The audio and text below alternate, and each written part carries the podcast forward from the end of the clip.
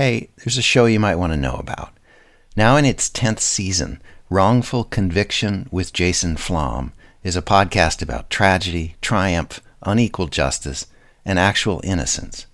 Based on the files of the lawyers who represent them, together with other criminal justice activists and experts, Wrongful Conviction with Jason Flom features interviews with men and women who have spent years in prison for crimes they did not commit, some of them having even been sentenced to death. These are their stories. Look for Wrongful Conviction wherever you listen to podcasts. Silas House knows about the power of stories. He's a fiction writer. He still lives where he grew up, on the outskirts of Corbin, Kentucky. Well, um, Corbin is uh, what I think of as, as being right at the the gateway to to Appalachian, Kentucky. It it has you know you can see these beautiful mountains, but it's not so deep in the mountains that it's isolated. We're right here on the interstate, and the railroad's always been a big part of Corbin and sort of kept it connected with the larger world and um, so it's in the foothills, and I think Corbin identifies very much as a as a little Appalachian town, you know, and um, and are, are proud of that heritage. A little town that prides itself on on being friendly and clean and all those things, you know. Silas drives me around Corbin in his pickup.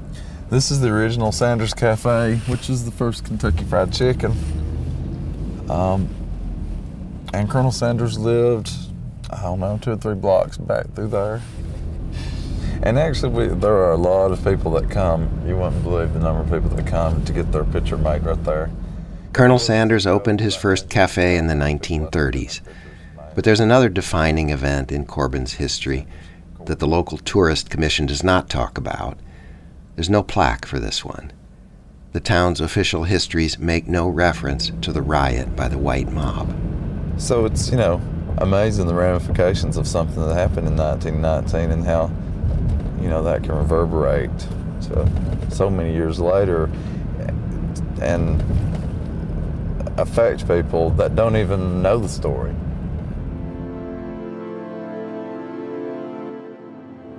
I'm John Biewen. It's Scene on Radio, part nine of our series, Seeing White, exploring the meaning of whiteness and how it works in the world.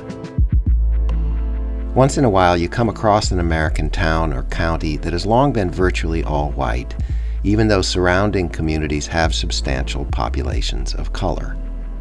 Chances are that's not an accident. Between the 1860s and the 1920s or so, in a whole bunch of rural places, white mobs violently expelled virtually all their black neighbors. Ten years ago, I read a book about some of those communities. Out of all the places where such a thing happened, including Forsyth County, Georgia, Lawrence County, Missouri, Boone and Sharp counties in Arkansas, Vermillion County, Indiana.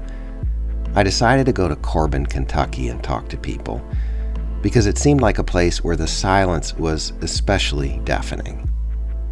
If you've been listening to Seeing White, you'll notice this story is similar in spirit to our Little War on the Prairie episode about my hometown in Minnesota, it's a story not just about what happened, but about that silence and what it says about white America. I think that the the first time I realized that there was something wrong with where I was from, I think that I was probably around six or seven at the time. Laura Smith was in her 20s when she and I met up in Corbin 10 years ago. She has long blonde hair. Her family has been in Corbin for generations. Laura says when she was a child, she and her mother were driving to Lexington when they ran out of gas. Um, this really nice man stopped and picked us up and said, I'll take you to the gas station and, and bring you back. And he was African American. And we got in the car and he's, you know, just talking to us, talking to my mom, and he finally came around, Where are y'all from? And my mom, you know, just looked over and said, We're from Williamsburg meaning Williamsburg, Kentucky, which is 17 miles from Corbin. And I was shocked because my mom was lying. I remember sitting in the back seat and just kind of taking that all in and the gear starting to turn and just being like, okay, there, there's something not okay with telling people, especially, you know, African American people, that were from Corbin? Well, years back, it was very, very sad situation in Corbin. My name is Laverta Booth. I was born in Knox County, 19 and 27. Mrs. Booz lives in Barbourville, 15 miles southeast of Corbin. It's another nearby town, like Williamsburg, where there's long been a significant black population. But Corbin is the railroad hub for this part of Kentucky. So in the days of passenger trains, that meant black folks going home to Barbourville had to use the Corbin station. They would be scared to even get off the train. Face facts, it was a very dangerous situation to come to Corbin. African Americans. It really was. Mrs. Booz is not afraid of Corbin anymore.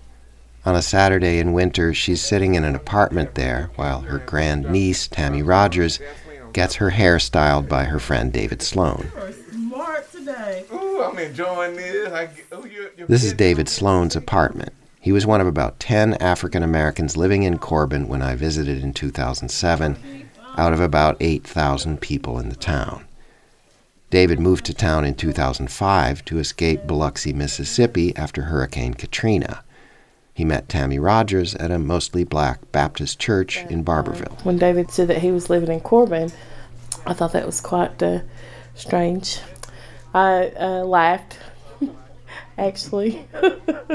David didn't know until he arrived in town that he was moving to a virtually all white place with a notorious, if mostly whispered, racial history. When I first came up here, I had a little toddler walk up to me and rubbed me on the back of the hand and looked at his hand. And I told him he didn't rub off, it's permanent. He wasn't used to seeing black people. The main reason a child in Corbin wouldn't be used to seeing black people dates back almost a century. In 1919, the race climate in the U.S. was tense and violent. It's important not to underplay the severity and the extent of the oppression of sort of white violence, of economic oppression, of sort of legal structures. Adriane Lentz Smith is a history professor now at Duke. She wrote Freedom Struggles, a book about African Americans during World War I. Before the Great War, in the decades after the Civil War, she says, black Americans were in crisis. The short period of Reconstruction, which allowed black political and economic participation like never before, was crushed between 1890 and 1910. Southern states rewrote their laws and constitutions, essentially locking black Americans out of um, citizenship. You get this period, I think, first where African Americans are just trying to figure out what on earth happened and then how they live within it without being attacked, you know, and so In the early 19 teens, she says, white supremacy had a triumphant hold on the country under President Woodrow Wilson. But the First World War shook things up and created new openings. Of the 2 million U.S. soldiers sent to the battle in Europe, almost 400,000 were black. it gives African Americans a way to reassert rhetorically their place in the nation. You know, we are loyal Americans. Um, we have served in every military conflict in American history since before there was an America, and we will serve in this one again. The sort of idea that it's a war for democracy, for sort of the defense of people to sort of deciding their own fate, gives African Americans a way into saying, oh, really, if we're fighting for democracy abroad, what are we doing at home? At the same time, she says the Great War slowed immigration to a trickle. So cities outside the South, with their industries ramped up for the war effort, needed labor they weren't getting from overseas. Between 1915 and 1920 alone, hundreds of thousands of black people moved out of the Deep South to take those jobs. Seeing African Americans assert themselves in these ways to try to improve their lives didn't go over well with a lot of white people. In some ways, white laborers defined themselves as worthy people or you know one step up on some sort of la- ladder of status precisely because they had black laborers as one step down as a sort of counterpoint um, what W.E.B. Du Bois calls a psychological wage, you know, that white supremacy robs working class whites of so much, but the one thing that they have is the guarantee that black people still occupy a space below them. Lynchings, which had declined in the first years of the 20th century, headed back upward during and after the war. Dozens of them reported every year. You know, these are only the lynchings that we know about. You know, these are In the East St. Louis riot of 1917, white men turned on black people over labor and racial grievances. Forty African Americans and eight whites were killed. By 1919, things were even worse. What happens in Kentucky exists in the context of the Red Summer, which is a summer of race riots at minimum 25 in places as far flung as Chicago and Longview, Texas, or Charleston, South Carolina. In Corbin, Kentucky, the 1910 census found 60 black residents.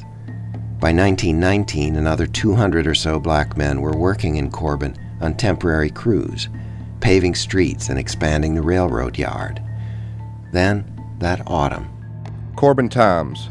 Wednesday night occurred a highway robbery near the CV Bridge when A.F. Thompson, switchman, 34 years old, was held up by two Negroes as he was nearing home from his work. the day after this alleged mugging of a white man on October 29th, word passed in town that something was about to happen.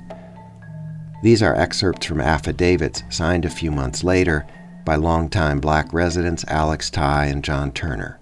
At about 11 o'clock on the night of October 30th, my wife, Annie Ty, called me to look at a crowd of men going in the direction of John Turner's house. They swore at us and said, By God, we are going to run all Negroes out of this town tonight. I saw Steve Rogers on the porch of the Littles' home hammering on the door, calling on the crowd to break in the door and bring them out and hang them if they didn't come out. The fireman, Bob Smith, held a gun to my head. And so the three of us got through the back window and went over the top of the hill in the back of my house. My wife and I were taken to the depot and herded there with a large number of Negroes and compelled to leave Corbin.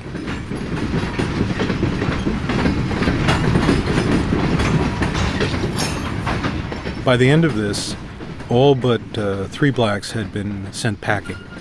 The mob leaders decided that these three, who had been there for years and were harmless uh, in their view, they could stay. Everybody else had to leave.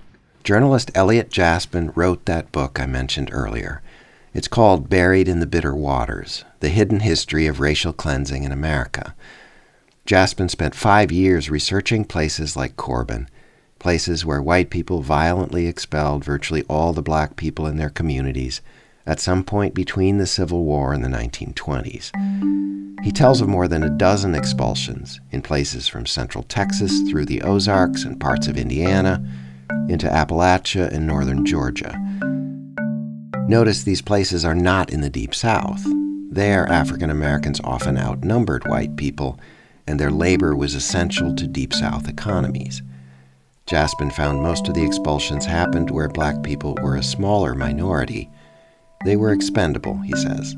It's kind of an arc that goes across the United States. The counties are typically uh, rural along the Mason Dixon line.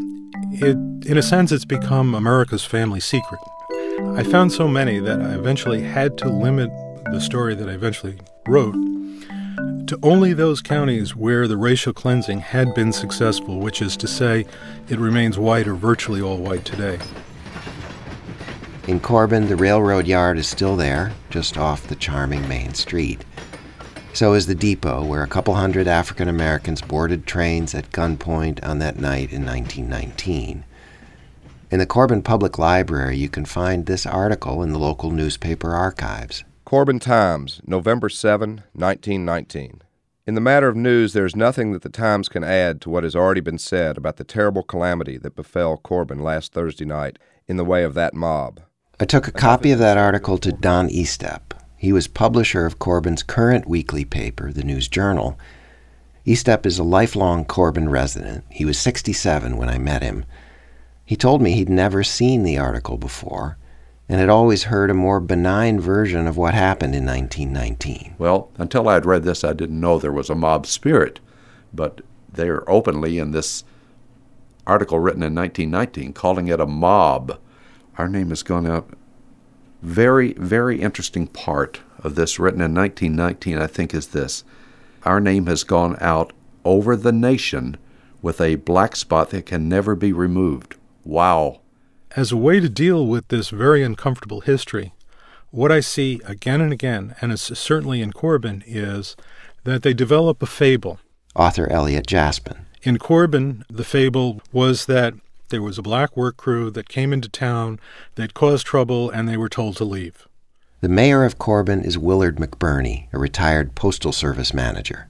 People in my peer group from they said they had heard from their grandfathers or from their dads and it was just really passed on down from generation from generations and that that's really the the gist of, of my knowledge of this. And what version? What was it? I mean, I, well, I heard that uh, there was a uh, a group w- uh, one night that uh, uh, forced a bunch of uh, the blacks out of Corbin, and but then I've heard that a lot of that it wasn't to that severity that you know they were the, they were employed by the railroad company and they did move some out but then they brought him back in two weeks later to finish the job. And I think that is, the railroad brought in another crew of black workers. In this version of the story, that's proof that the expulsion was not about race. In fact, in affidavits collected for the state's criminal investigation several months later, white eyewitnesses backed up the story told by the African American man.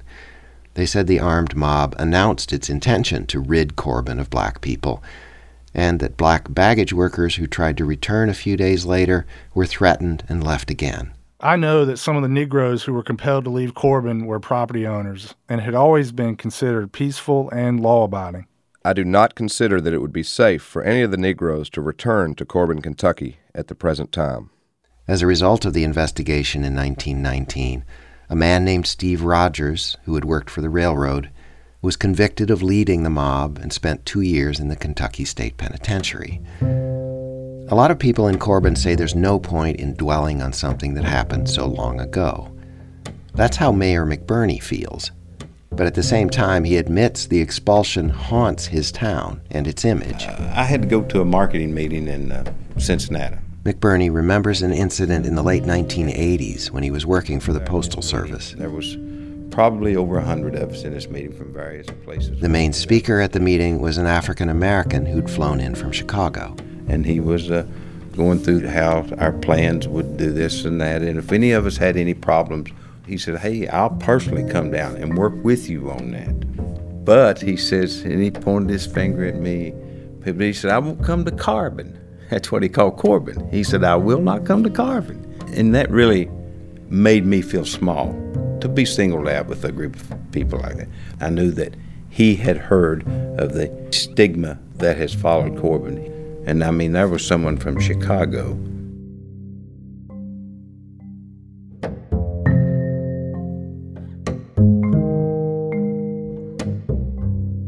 For decades after the race riot, Corbin was known as a white man's town, with a visible Klan presence a town that would tolerate only a token handful of black people.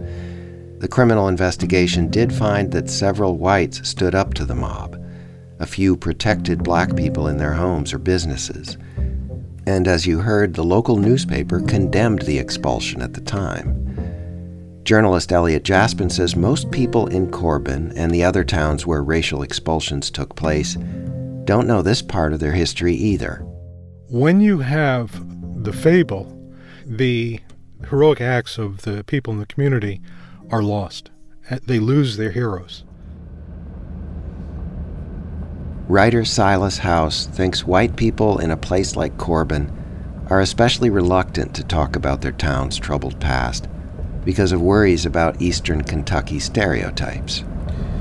Well, people think we're all illiterate, ignorant hillbillies who are also racist and misogynistic and homophobic and but the decades of silence from Corbin's leaders may have backfired.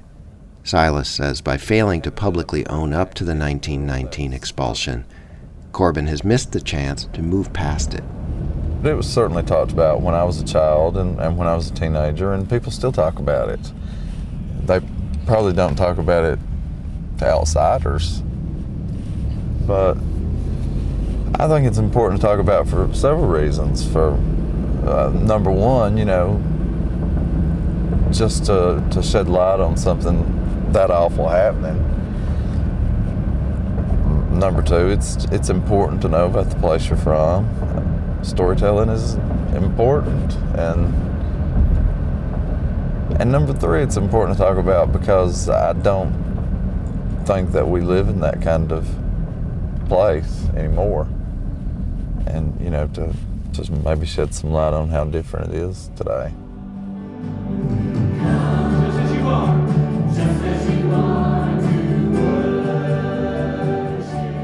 On the edge of Corbin, a congregation more than a century old meets in a sprawling, much newer building. Senior pastor Tim Thompson of the First United Methodist Church says in August 2005 he was sitting in his office with some of his staff. We're watching the news. Man, this thing has just wiped out New Orleans and Biloxi and all that coastline down there. Thompson and his staff decided to turn their church into emergency housing for people who'd lost their homes to Hurricane Katrina. I went before the whole church on Sunday morning and said, here's what we want to do. We, we, we raised the issue. We're certain some of the folks that are going to come and live with us are going to be black. We're certain of that. Um, and we just said, whatever, whoever comes, we don't care, it doesn't matter, we'll deal with it, it'll be fine. Um, and so the congregation said, okay. The church hosted about 25 people from the Gulf Coast. They stayed in the church for weeks or months. About half were African American. Our hope was that maybe a few of the black folks that came would stay here and live and become a Corbinite, live in Corbin, and essentially become pioneers. So 15 or 20 years from now, there's a growing population of black people in this town.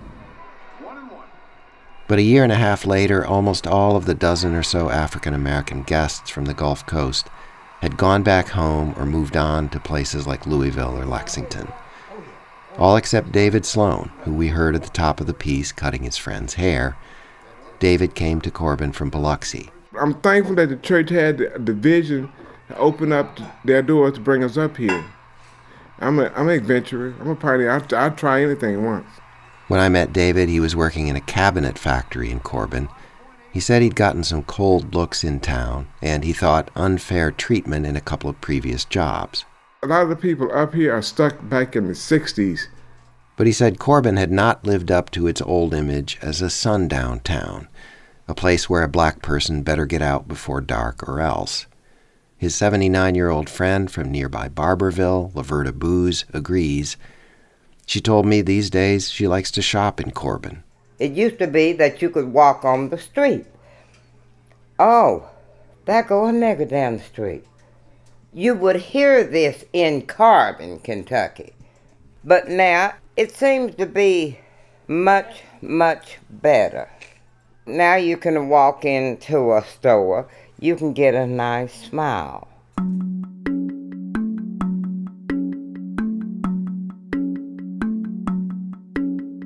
Still, some people in Corbin say their town has a lot of work to do in putting its hateful image to rest, starting with some straight talk about what really happened in 1919.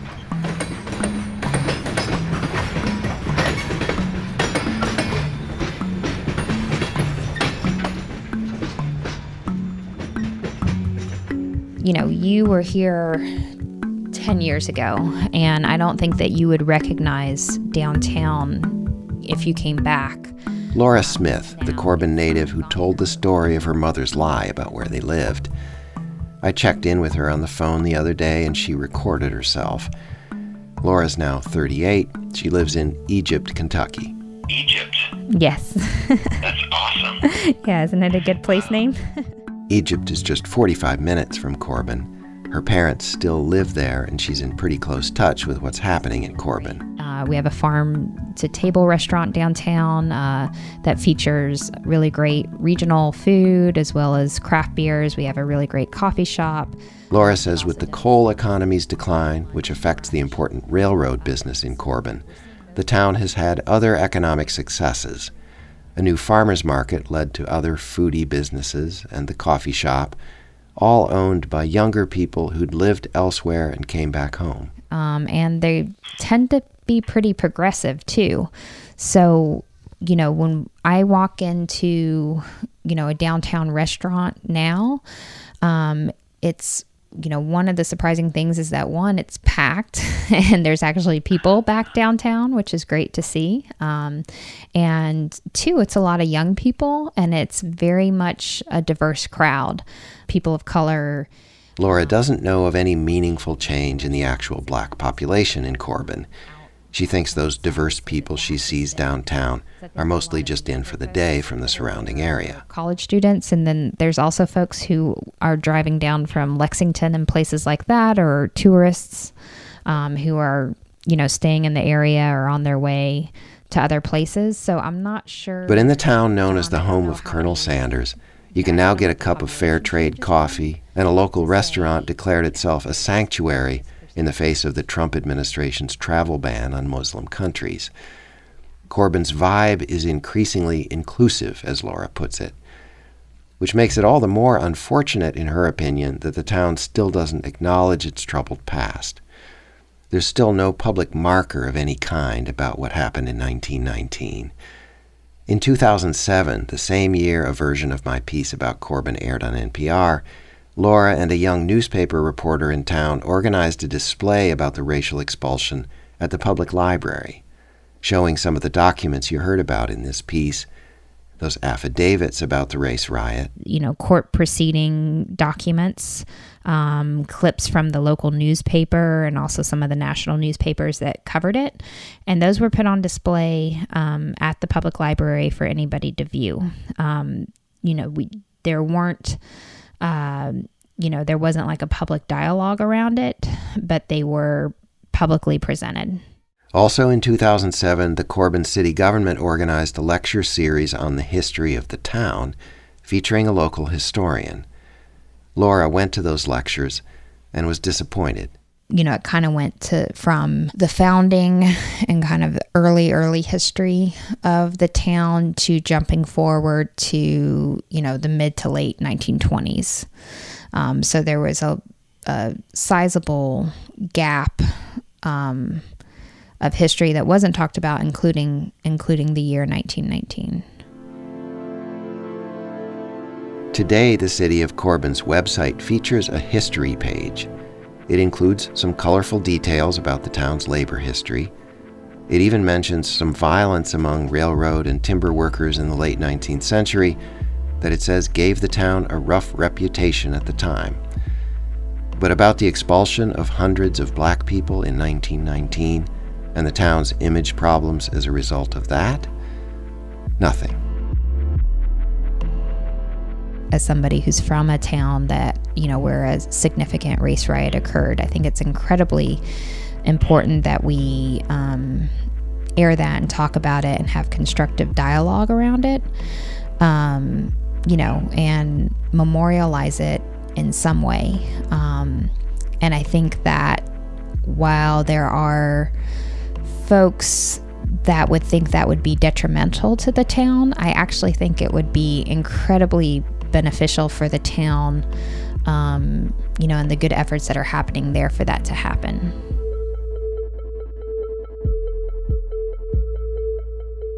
Big thanks to our editor on the ongoing Seeing White series, Loretta Williams. My collaborator and frequent conversation partner, Chenjerai Kumanyika, got this episode off. Well, scheduling issues and whatnot, we couldn't quite pull it off this time, but he'll be back. We got a number of juicy Seeing White episodes in the works. Thanks for listening and spreading the word. Music this time by Blue Dot Sessions, Kevin MacLeod, Lee Rosevere, and sometimes Why. Follow me on Twitter at Scene on Radio, like our Facebook page. On our website, sceneonradio.org, there's a link to Elliot Jaspin's book on racial cleansings, Buried in the Bitter Waters, and to the Corbin City government's take on local history. Scene on Radio comes to you from CDS, the Center for Documentary Studies at Duke University.